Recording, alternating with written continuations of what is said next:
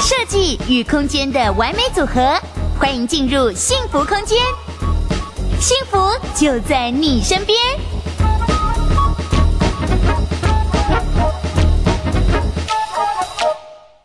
Hello，大家好，我是恒星设计的总监 Steffi。那其实大家也可以叫我香莹，没有问题。啊、今天呢，我们的主题呢是要来讲我们的软装配置。那其实软装配置的部分很重要的一件事情，就是要怎么拿捏我们的居家预算。其实大家常常都会问我说：“哎，Stephy，我家有二十平，那请问一下，我这个新成屋二十平，我要怎么去抓我的预算？”那其实我就会想问他，应该是说你想花多少钱去装修你的房子？那其实装修你的房子的部分呢，我们就有分硬装或者是软装。什么是硬装呢？硬装的部分啊，就是指呃，假设我们把房子倒过来，好，除了家电以外掉下来的东西，我们都会叫做软装。那不会掉下来的东西呢，我们就叫做硬装。所以这样大家就是应该有一定的概念了嘛。所以柜子、木作柜、系统柜。或者是墙壁那一些都不能动，也不能掉下来，所以我们就会叫做是硬装。家具、窗帘、挂画这些东西呢，都是会掉下来的，我们就会叫做软装。那其实我们都会觉得说，室内设计师啊，其实就像是一个整形医师。对，嗯，整形医师啊，你可能可以靠减肥啊，或是呃把鼻子垫高一点，把下巴垫出来一点点，把你的格局改造了一下，其实是不是就像是室内设计师的工作？所以其实，在空间上面呢，呃，室内设计师他会去改变你的格局，然后去优化你的动线。好，那其实软装设计师其实就像是彩妆师一样，呃，怎么说呢？如果说呃素颜出去，呃，还是其实有化一点妆会比较漂亮嘛，或是搭配一些服装。所以呢，其实我们的呃软装设计师啊，就会用一些色彩，或是用一些装饰品。就是配件啊，或者是一些呃壁纸啊，或者是其他的呃装饰的部分，来让我们的空间主题更加的明确。好，嗯，刚刚讲到预算的部分，其实我们应该在硬装跟软装的分配上面，我们大概统计上会去这样子做分类，大概是硬装六十五趴，然后软装的部分呢，大概会抓三十五趴左右。这个是在我们的。呃，研究这么多课程以来的，去归类出来的一个比例。那其实大家就会跟我说啊，Stephy，可是我怎么常常好像算我的预算会爆表？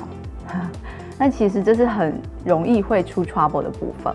那我们就会问业主啦，OK，假设你的预算是一百万，那我们把六十五万当做硬装，硬装的部分应该花在哪些东西上面呢？好硬装的部分呢，我们就会说是必要。什么叫做必要？就是一定要做的东西。地板一定要做嘛，对不对？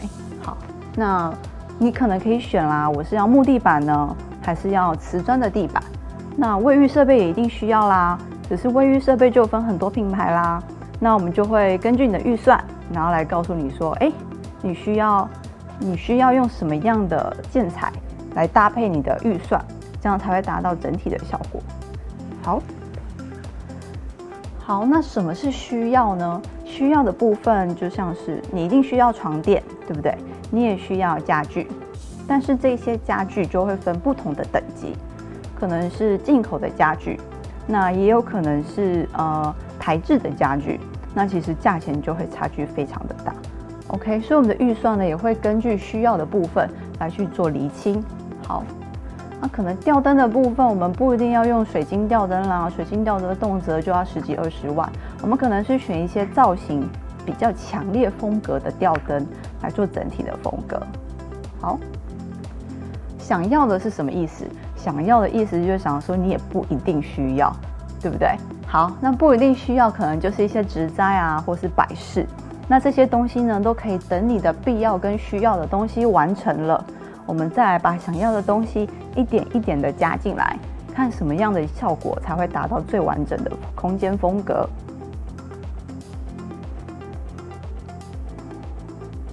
那再来 Part Three 呢，我们就要讲说我们要怎么去抓住我们的空间主题哦。其实啊，我们这边会介绍几个常见的主题，呃，这边归类了几个我们客户常常问我们的主题风格，有北欧清新风，然后再来是日系无印风，那接下来是工业的 loft 风，那还有美式现代风以及法式的风格。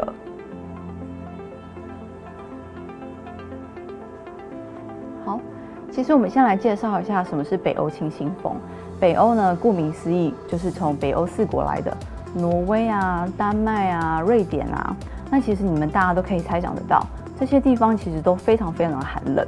那其实寒冷的地方呢，它是在纬度比较高的地方，其实呢，它的日照时间也非常非常的长，有多长呢？可能早上到晚上，呃，晚上可能到七八点都还有日光。于是啊，常常在他们的呃照片风格里面。都会看到很多采光非常抢眼的，呃的空间风格。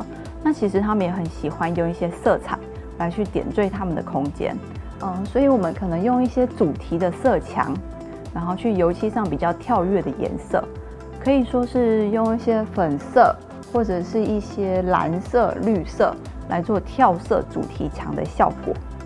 好，那其实啊，我们北欧四国其实就是产很多的树木嘛。于是他们的很多家具其实都是用木质来做设计的，所以你去看 IKEA 是不是很多是用枫木或是北欧出产的树种来做的家具？好，那其实我们可以藏在，假设你去逛 IKEA，你可能会看见他们的家具很多是有活泼色彩跳跃的颜色，可能是这一种青苹果绿或是一些粉红色。那其实墙面上的 deco，他们也可以用一些比较跳跃颜色。来跟整体的软装做一个搭配。那其实呢，在台湾，我们的日系无印风其实也非常的有名。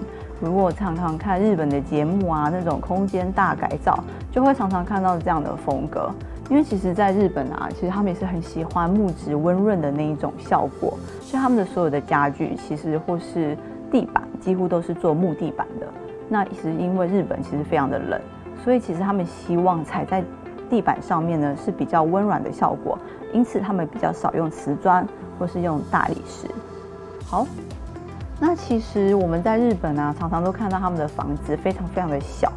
那其实，在小房子里面，我们就会很希望我们的家具都可以是很多功能的。嗯，怎么样多功能呢？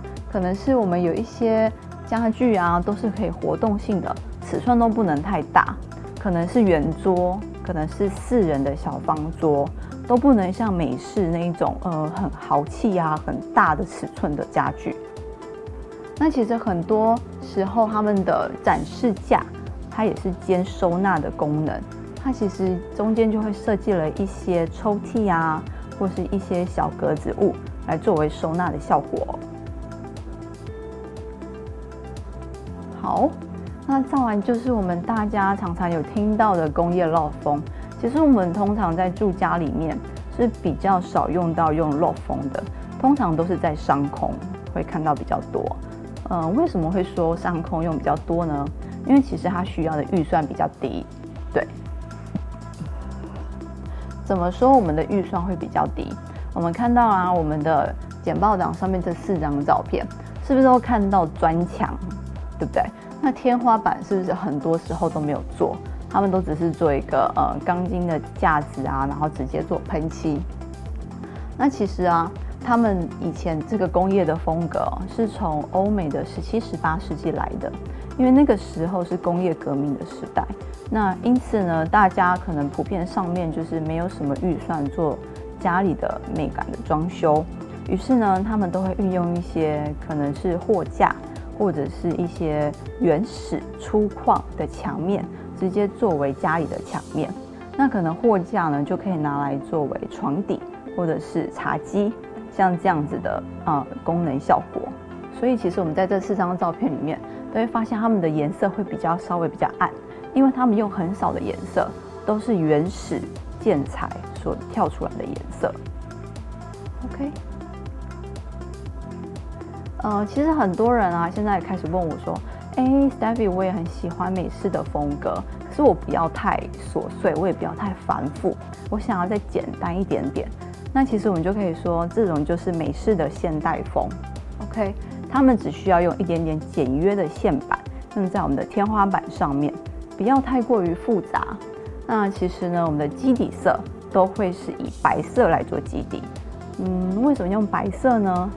哎，简单来说，你看哦，我们这几张照片，呃，用白色的基底，其实主要可以让空间感放大许多。那其实他们在沙发的选择上，其实也是以米色或浅色系为主。那主要一些家具，可能茶几或者是餐桌，也是喜欢用木质调的原始的感觉。好，那其实美式他们是非常非常注重软装的，呃，他们会用一些抱枕，那抱枕可以是用异材质的拼接，可能可能在我们这张照片就可以看得出来，不同的花纹、不同的格里、不同的材质。来做异材质撞拼接的效果。OK，好，那最后呢，就是我们的法式轻奢风。很多人跟我们说，哦，我好喜欢法式轻奢风哦，因为轻奢风都让我有种 bling bling 的感觉。那其实很简单，嗯，Steffi 这边告诉你怎么创造一种 bling bling 的感觉呢？其实啊，我们需要的是在吊灯的选择上。去选这种 bling bling 效果的，呃，有一些人可能想到是水晶吊灯，但水晶吊灯可能 maybe 它的预算会稍微高一些些。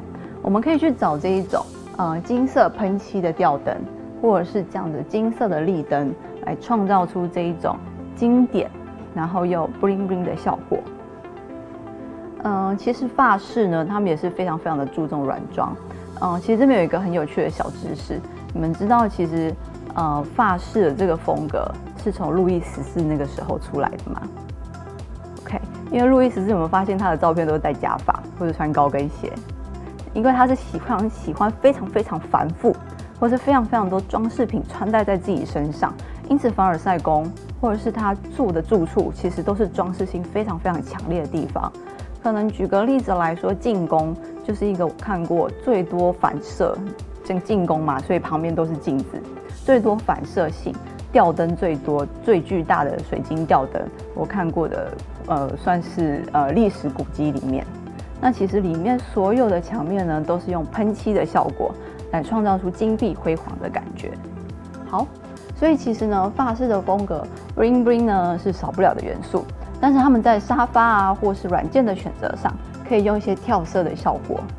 简单来说，像左边这张照片，我们就会看到有。两个跳色的单人沙发，那其实法法国人是喜欢绒布材质的，所以说如果喜欢法式风格的人呢，我们也可以选择绒布材质的呃软件沙发或者是地毯来做整个画龙点睛的效果。